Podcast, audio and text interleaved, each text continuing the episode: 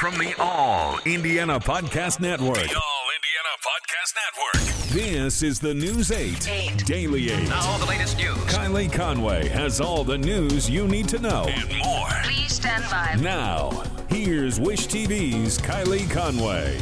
Hi, this is Kylie Conway, and this is the News 8 Daily 8 for Wednesday, May 20th. It's going to be another cloudy and cool day with highs in the lower 60s. A few sprinkles will be possible with lows tonight dipping into the lower 50s.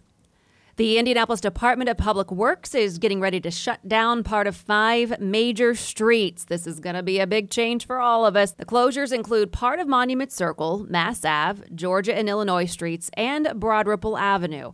The closures are part of the county's plan to make some more space for outdoor seating at the restaurants when they can reopen Friday at 50% capacity. And DPW crews are already at work making sure barriers and signage are up. Mass Ave will be closed from uh, the intersection at College Avenue to the intersection with New York and Delaware streets. Uh, Georgia Street will be closed between Pennsylvania and Illinois streets. Illinois will be closed from Georgia to Market Streets. And then on Broad Ripple Avenue, it will shut down to traffic between College Avenue and the Monon Trail. The Marion County Health Department says outdoor seating can begin Friday with all of those proper social distancing requirements. Again, 50% capacity. Obviously, there are many restaurants that don't fall into those areas, like Iaria's Italian restaurant. It's just outside the downtown area. If you haven't been there, you gotta get some food there. It's amazing. It's an Italian staple in the community, a fixture for more than 100 years. Since Iaria's isn't in that expansion district, any of those, they're now applying for a permit to expand uh, into their massive parking lot or the sidewalk nearby.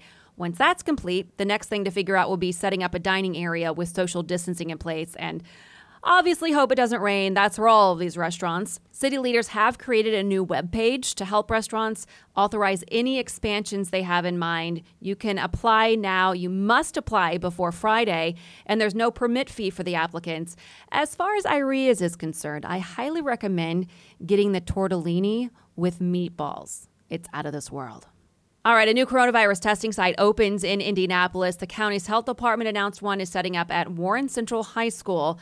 The department says testing is on Mondays, Wednesdays, and Fridays from 6 a.m. to 2 p.m. Testing is free for people who are eligible. You must make an appointment. Anyone who is symptomatic can get tested. People who are 65 or older, immunocompromised, or a frontline essential worker can as well.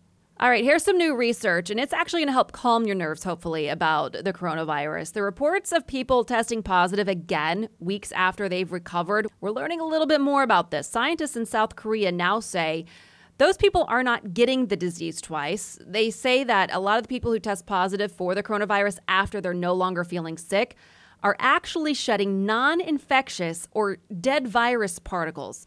These patients are now being called repositive. An article published by Fortune says the Korean Centers for Disease Control and Prevention studied 285 COVID 19 survivors, none of whom were found to have spread any lingering infection. So, this changes the way health officials in South Korea view people who've recovered from the illness. They will no longer be considered infectious or have to test negative for the virus before they go back to work or school. As soon as they have recovered from their illness and finished their period of isolation, they are allowed to return to normal activities. Researchers say tests for the coronavirus's nucleic acid cannot tell the difference between dead and live virus particles. This could potentially give the wrong impression that someone who tests positive is still infectious. Researchers say some patients have tested positive a second time 82 days after first becoming infected.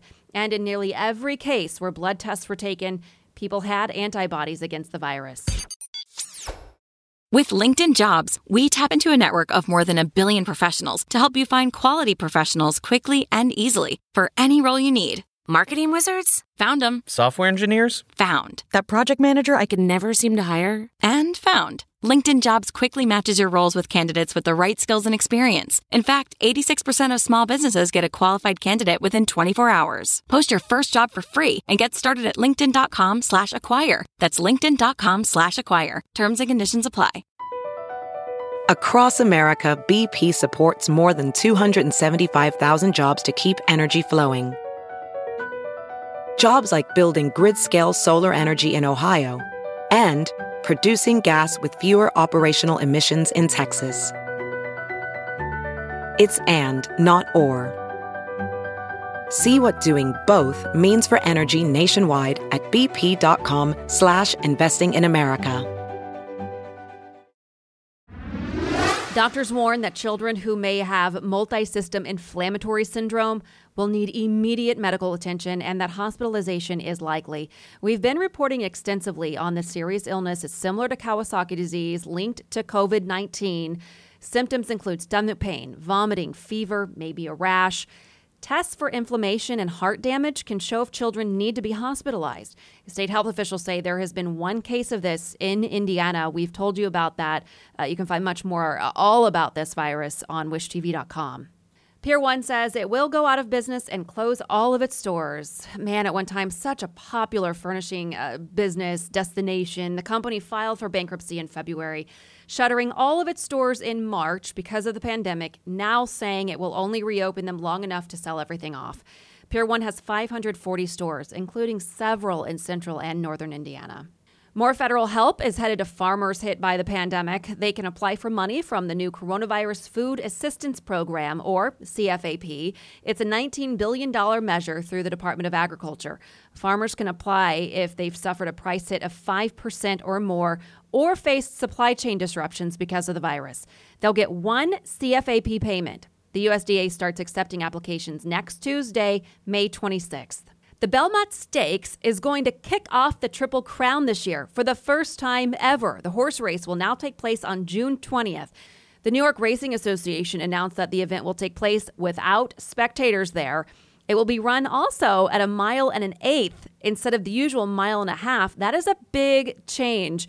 Typically, the Belmont has been the longest race that really tests the endurance of these racehorses.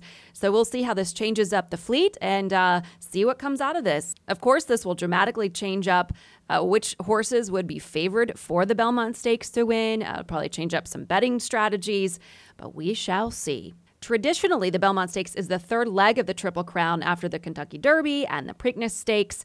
Both of those races, of course, have been postponed because of the pandemic. All right, coming up tomorrow, here is your warning. Don't miss the Indy 500 postponed sports special here on Wish TV tomorrow at 6:30 p.m. We're going to take a look ahead at the month of August and talk to drivers and others about the historic change of plans. Again, that is right here on Wish TV. Don't miss it. This has been your News 8 Daily 8 for Wish TV. I'm Kylie Conway, online at wishtv.com and follow us on Facebook when you search Wish TV.